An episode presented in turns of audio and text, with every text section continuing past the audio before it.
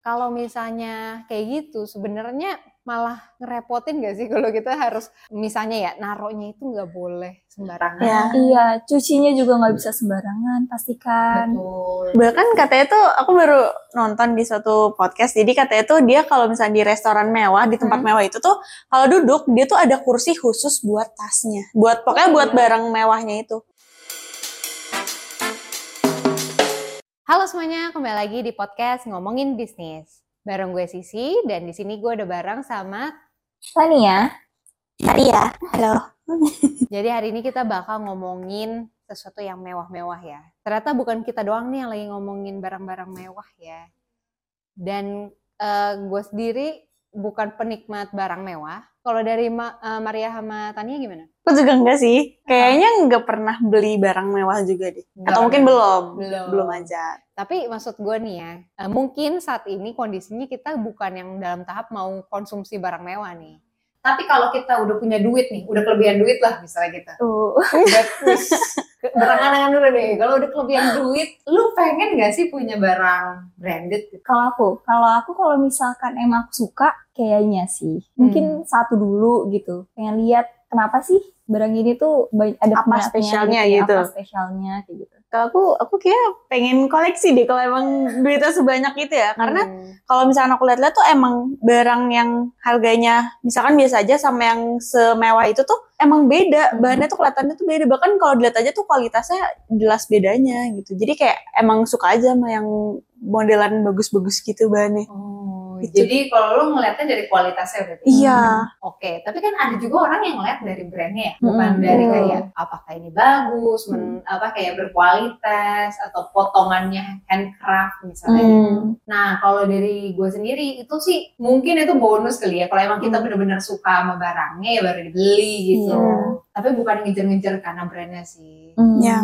Nah, kalau eh, lu sendiri nih, apa yang lu tahu tentang barang-barang mewah? Merek apa aja sih yang di top of mind kalian nih? LV, Oke, Elvi. Gucci, Iya, dia, Chanel gitu? Celine, Celine, apalagi? Lu taunya tuh apa ya? Brand-brand yang bukan yang luxury brand paling atas itu loh. Hmm, cuman yang namanya beredar aja. Iya. Iya sih. Dan setelah kita perdalam gitu, kayaknya emang brand itu tuh punya apa ya? Kelas-kelasnya gitu ya. Iya. Iya, ternyata dia tuh ada piramidanya. Iya. Nah, Bahkan ada yang sampai ultra, ultra ke bawah paling bawah apa ya tadi ya? Kontem kontemporary. daily Konten- luxury bukan sih? Contemporary, eh, apa ya? Ya pokoknya ya pokoknya ada itulah adalah Ada piramida. yang empat. Dia ada paling bawah. Nah, yang paling bawah itu kan kalau yang gua tahu ya, Hmm. yang gue lihat tuh piramidanya yang uh, daily luxury. Jadi Mm-mm. kayak Swatch gitu, Hmm. yang ibaratnya nggak mewah Hmm. tapi nggak murah gitu. Iya. Ya. Nah, tapi kalau misalkan yang udah di atas-atas tuh ya, ibaratnya orang mau pakai aja tuh nggak ke sembarangan tempat. Iya. Hmm, betul. Kalau misalnya kayak gitu, sebenarnya malah ngerepotin gak sih kalau kita harus misalnya ya naruhnya itu nggak boleh sembarangan. Ya. Iya, cucinya juga nggak bisa sembarangan, pastikan. Betul. Bahkan katanya tuh aku baru nonton di suatu podcast. Jadi katanya tuh dia kalau misalnya di restoran mewah, di tempat Hmm. mewah itu tuh kalau duduk dia tuh ada kursi khusus buat tasnya. Buat pokoknya Oh, buat iya. barang mewahnya itu. Karena mungkin ada yang nggak bisa kan kalau ditaruh di, di atas meja kayak agak nggak sopan juga ya Iya. kayaknya ya. Terus kalau taruh bawah kan kayak sayang ya puluhan Hmm. juta. Jadi dia nyiapin kursinya gitu khusus buat tasnya. Hmm, dan itu emang bener kejadiannya memang Hmm. seperti itu Hmm. gitu. Dan tapi maksud gue tuh ada juga yang kalau kita mau ke pesta apa gitu ya Hmm. ketemu orang-orang penting Mm-mm. pakai tasnya yang mahal. Ya, biar kelihatan gitu kan. Dan barang yang mewah itu ternyata nggak cuma tas atau baju, aksesoris, tapi juga sampai ke perhiasan. Iya. Ya. Tuh, eh, jam tangan juga sih ya. Iya, jam tangan aksesoris juga ya. Mm, iya. Intinya begitu sih. Jadi ternyata nih barang-barang mewah ini nggak cuman penikmatnya doang nih atau kolektornya doang, Hmm. tapi ternyata ada yang jadi ini tuh investasi. Oh Iya iya. benar. Cuman make sense gak sih di kepala kalian nih kayak barang kayak gini, tas, tapi bisa jadi investasi karena itu kan eh, apa ya konsumtif kan sebenarnya. Iya. Hmm. Kalau aku, aku tahu sih. Jadi kayak emang ada beberapa barang. Jadi sebenarnya dia koleksi. Tapi itu dia mikirnya itu juga investasi. Nanti dia bakalan jual ini tuh. Jadi nanti misal harganya naik segala macam gitu kan. Hmm. Karena mungkin nanti makin langka segala macam itu. Jadi iya iya. Ada emang ada sekumpulan orang yang pikir kalau misalkan mereka beli suatu barang, apalagi barang-barang yang gak murah, itu tuh bisa jadi investasi buat mereka. Hmm. Cuman Ada mungkin orang gitu. tertentu aja kali yang Iya. emang melihat value dari sebuah Iya. barang dan uangnya itu. Betul. Ya. Iya sih. Karena eh, yang gue pelajarin juga ya, ternyata orang kaya tuh eh, bahkan kalau yang katanya udah another level of kaya, Hmm. Ada- Oh. iya, dia tuh nggak mau pakai logo. Oh. Iya. Iya. Jadi dia nggak mau tuh yang kayak menonjolkan merek gitu Iya, yang dia iya, pakai. Iya, iya. Jadi yang kalau kata orang tuh yang buat yang tahu-tahu aja. gitu. Iya. Mungkin contohnya kayak ini ya, Mark, Mark Zuckerberg ya. Iya. Iya, dia kan selalu pakai kaos polos yang ternyata harganya berjuta-juta. gitu. Mungkin contohnya yang kayak gitu. Padahal nggak ada bedanya sama baju Unik dong. basic. itu basic yang Iya. lain ya. Iya, Bisa iya. Ya, merek apa pun itu, apa pun Iya, itu. bingung juga gitu Iya. nggak ada logonya nggak ada apa tapi Mm-mm. eh, ternyata tetap mahal Iya. ternyata karena Mm. memang bahannya bagus Iya. Nah, tapi yang menarik itu ada satu uh, perusahaan yang merajai dari semua brand-brand mewah nih. Hmm. Iya. Nah, itu kalau kita tahu ya namanya tuh LVMH. Ya. Nah, itu kalian tahu nggak merek tersebut? Aku Jujur aku awalnya tuh nggak tahu. aku juga gak tahu. Nggak Aku tahu. taunya tuh LV. Iya, Udah. LV. Aku baru tahu ternyata Brand tuh bawahnya. ya Hmm. ternyata ada kepala itu si LVMH. Itu aku baru Hmm. tahu. Dia mengepalai berapa brandnya kalau nggak salah? 70. Banyak banget ya, Iya, pokoknya banyak banget. Iya. 70-an ya. 70-an. Hampir 70-an. Itu nggak kayak Iya. cuman di fashion doang kan, dia make up juga. Iya, beauty. Beauty. Iya, gitu-gitu. Hmm. Eh, tapi semuanya luxury brand. Iya, Hmm. luxury brand semua. Nah, kalau kalian nih tahu tentang apa aja sih tentang LVMH? Ownernya itu tuh si Bernard, namanya Oh. Bernard Arnault. Itu dia yang eh, pencetus awalnya. Jadi Hmm. dia itu tuh dulu tuh mulai dari Christian Dior. Dia tuh ngebeli apanya perusahaannya ya dibeli ya. Perusahaan. Dibeli terus akhirnya dia eh, makin nambah nambah tahun akhirnya dia mengakuisisi ya. Dia tuh banyak mengakuisisi si brand-brand lux- luxury ini yang eh, ada beberapa yang kayak hampir mati gitu. Gitu. Dan dia Oke. sukses. Dan yang gue tahu sebenarnya tuh dia tuh eh, pertama kali beli Dior itu karena emang tergila-gila sama merek Dior gitu dia. Iya, Eh, so aku tuh mamanya sih. ibunya. Oh, mamanya. Jadi dia Ibunya karena dulu. mungkin karena mamanya nih mamanya cinta banget kayak sama Dior. Nah dia tuh jadi kayak "Ih, kayaknya Dior emang sebagus itu ya gitu. Nah Hmm. terus Oh. uh, ada cerita dia tuh jadi dulu di New York seingat aku dia nanya ke supir taksi Betul. tahu nggak presiden Prancis. Hmm. Supir taksinya nggak tahu, tapi Hmm. supir taksi itu bilang dia tahu Christian Dior. Oh. Dari situ dia sadar betapa pentingnya sebuah brand yang gede gitu loh. Mm-mm. Sampai bisa orang luar nih yang presiden Prancis aja nggak tahu, tapi orang luar tuh tahu Christian Dior loh. Iya. Gitu. Nah itu makanya kayaknya dari awal awalnya dia mulai tergila-gila sama Dior tuh Iya. di situ sebenarnya. Gitu. Sebuah brand yang besar. Mm-mm. dia jadi apa ya punya ambisi kayak Iya. mengakuisisi semua Iya, brand luxury Iya, ya. gitu. gara-gara itu. Terus kalau misalnya apa namanya yang namanya dia kan disebut apa sih Wolf in Kashmir ya? The Wolf in Kashmir. Nah artinya kan sebenarnya dia dia bilang si brand-brand yang diakuisisi ini tuh bagaikan domba-domba Ya. Mm-mm. yang dia kejar. Tapi kok bisa ya kayak sampai 70 perusahaan Hmm. eh, jatuh di hal yang sama nih? Iya karena sebenarnya tuh caranya dia itu loh, caranya tuh kalau kalau aku bilang gitu kayak kasarnya tuh agak Licik. licik. Licik. Nggak perlu di Jangan lagi. Dia Licik. Ya. Iya, licik. licik gitu. Ah. Karena sebenarnya yang dia pakai caranya tuh dia bakalan investasi dulu di satu brand atau Hmm. perusahaan gitu. Kayak cuma 10% awalnya. Terus nanti Hmm. naik lagi 20%, naik lagi 30%. Terus nanti tuh sampai yang pemiliknya itu nggak nyadar kalau misalkan Hmm. bagian si Arnold itu udah, udah gede banget. Akhirnya jadi udah Iya. bisa dikuasain sama dia itu. Iya, gitu. Kayak gitu. Hmm. Semua akuisisinya rata-rata kayak gitu. Iya. Uh, setahu aku itu namanya tuh creeping takeover. Hmm. Dengan cara beli Oke. saham itu tuh dari publik. Iya. Dari publik lama-lama jadi besaran di dianya dan dia bisa nendang CEO-nya ke mana aja. Iya betul. Tapi nggak tau itu ya, gue taunya tuh tentang hostile. Nah, jadi tuh Oh. di hostel takeover itu Hmm. tuh uh, aku kurang ngerti sih sistemnya Iya. gimana, tapi tuh ada tiga turunannya lagi setahu aku. Pokoknya si creeping takeover ini tuh salah satunya I see. gitu. Jadi dia kayak pelan-pelan menggerogoti Iya, bukannya gitu dari ya. dalam masuk masuk masuk pas sudah di atas udah Iya, bisa dibilang memang licik. Tapi gue ngeliatnya tuh dia kayak, eh, dia tuh kan orang kaya ya, emang Mm-mm. keturunan orang kaya nih. Mm-mm. Tapi ternyata memang beneran pinter nih Iya. bisnisnya gitu Mm. loh. Kan ada juga yang ngomong kayak daddy's money gitu ya, Mm, yang iya. ibaratnya tinggal nikmatin turunan dari orang tuanya Iya, yang betul. kaya gitu kan. Tapi kalau gue lihat ini bener-bener dia work for it gitu. Iya Hmm. benar. Benar usahanya dia gitu. Hmm. Dia juga kayak jaga kualitas brand-brandnya juga jadi kayak Hmm. nggak sembarangan yang kayak udah dapet nih terus ya udahlah gituin enggak beneran kayak diliatin ini tuh strateginya harus kayak gimana kayak Hmm. gitu kualitas juga harus dijaga segala macamnya sampai ada brand ya yang kalau misalkan dia nggak habis tuh Oh. bisa sampai dibakar Kayak penjualannya nggak laku lah Iya, istilahnya. Iya. Untuk ngejaga itu ya, demand ya. eksklusivitas juga Iya. supply and demand-nya. Iya, kayak Karena gitu. kalau dia kebanyakan, jadinya nggak mahal lagi. Iya, gitu. Mm.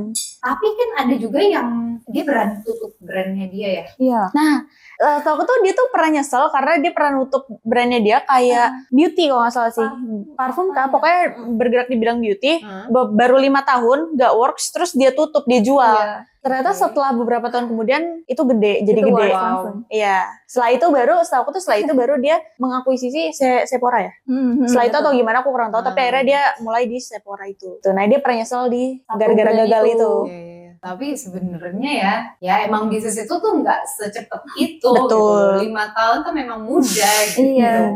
Dan gua nggak nyangka lu kalau si dia panggilnya Arnold atau Bernard sih? Tergantung sih. Arnold, ya? tergantung. Arnold banyak sih. yang sebut Arnold. Iya, ya. Iya, Arnold. Nah, nah si Arnold ini tuh udah tua loh ternyata. iya 75 ya? Iya. 75 76. Ya Sekarang. segituran lah, around 7 70. Iya, udah 70-an tahun gitu. Hmm. Tapi ambisinya tuh masih sekenceng itu. Iya, iya, gitu benar-benar. loh. Nah, maksud gue tuh gimana ya cara dia mikirin brand-brand yang ibaratnya nih semuanya luxury. Mm-mm. Semuanya tuh mahal, cuman beda kelas lah. Ada yang kelasnya tinggi Mm-mm. banget, ada yang sedang gitu kan. Tapi kan artinya dia bergerak di lini yang hampir mirip-mirip gitu. Iya. Fashion, beauty gitu kan. Iya. Kok bisa dia bedain uh, merek satu Hmm. dengan merek lain? Gimana cara dia manage-nya? Menurut Hmm. kalian gimana? Emang skill dia sih kayaknya kayak dia tuh mengerti pasar, dia tuh Iya. ngerti keinginan orangnya gitu. Jadi dia mau mau ganti-ganti industri apa pun itu selama dia misalkan kayak fleksibel lah, ya kayaknya bakal masuk-masuk aja ke mana aja gitu loh selama dia mengerti pasarnya.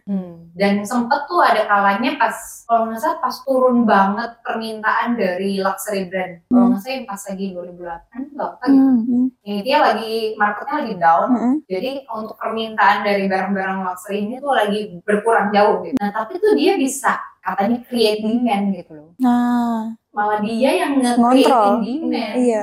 Dengan cara dia ibaratnya mungkin kasih. Zaman sekarang ngomongnya endorse kali ya. Mm-mm. kayak dia endorse ya artis-artis terkenal Hollywood gitu Mm-mm. kan segala macem yang pakai produk dia terus di buzzer gitu loh Mm. dipanas-panasin nih Iya. orang kaya tuh punyanya merek ini gitu. Iya. Iya, iya. nah tapi maksud gua kan artinya orang ini bisa kontrol pasar Iya. Nah, iya itu Iya dia. banget. Dia juga bisa kayak milih eh, orang yang tepat buat brandnya gitu. Hmm. Jadi kayak Sekarang ngurusin bisnis jadi lebih mudah loh. Kita bisa ngurusin DM Instagram, Messenger, Telegram, WhatsApp, email, bahkan telepon dalam satu platform CRM yang mudah. Udah termasuk sama task management, profile customer, dan juga salesbot loh. Buat kamu yang mau coba, lagi ada free trial 14 hari dan dapetin potongan 15% dengan klik link di deskripsi. iya. dengan kelas yang maksudnya gua semuanya tuh luxury Mm-mm. Hmm. gimana lu cara bedainnya padahal sama-sama targetnya cewek nih Iya, produknya betul. sama-sama tas nih Mm-mm. dia bahkan bisa sampai sedetail itu loh ngatur pasarnya Mm-mm. gitu. Iya. dan awalnya bahkan kita nggak tahu itu yang punya sama Iya, gitu. satu orang. iya Tapi pasti ya, masa sama sih? Iya, kok bisa? Kok bisa? dan ternyata udah 70 brand semuanya begitu semua Iya. kalau apa yang kita bisa pelajarin nih dari si Arnold ini Sebenarnya kalau bisa menurut aku, konsistensi jaga kualitasnya juga. Terus kayak strateginya tuh harus diperbaruin gitu loh. Tiap zaman gitu. Maksudnya kayak, gimana caranya biar si brand ini tuh jadi tetap trendy loh. Hmm. Sama iya sama tren gitu. Itu sih sama saat ini sih. dia tuh nggak pernah ngerasa aman ketika dia udah mencapai di tempat paling atas. Jadi Hmm. dia malah ngerasa kayak bisa aja dalam waktu 24 jam atau dalam berapa tahun lagi bisa bangkrut kapan pun Hmm, itu. hmm. makanya dia selalu uh, ngeluarin inovasi-inovasi baru gitu. Jadi dia nggak pernah ngerasa cukup. Karena itu, bagus juga. malah katanya ini ya positif. Intinya tuh dia ngerasa nggak boleh ngerasa aman gitu. Iya. Dia boleh ngerasa Mm-mm. dia harus bikin ngerasa kalau perusahaannya itu bisa tutup kapan aja Iya. walaupun seperti apa pun itu. Iya. Iya. dan gue ngeliat belajar dari dia ya. Gue belajar kayak artinya story brand itu tuh penting banget ya. Iya, betul betul. Story setiap brandnya dia Hmm. bikin ceritanya tuh beda gitu. Mm-mm. walaupun barangnya sama gitu. Cuman mereknya aja dibeda-bedain Iya, mereknya. gitu. Tapi artinya dia bisa storytelling yang sangat apa ya clear benar-benar nyampe ke pasarnya dan bahkan creating demand dari story tersebut gitu. Iya.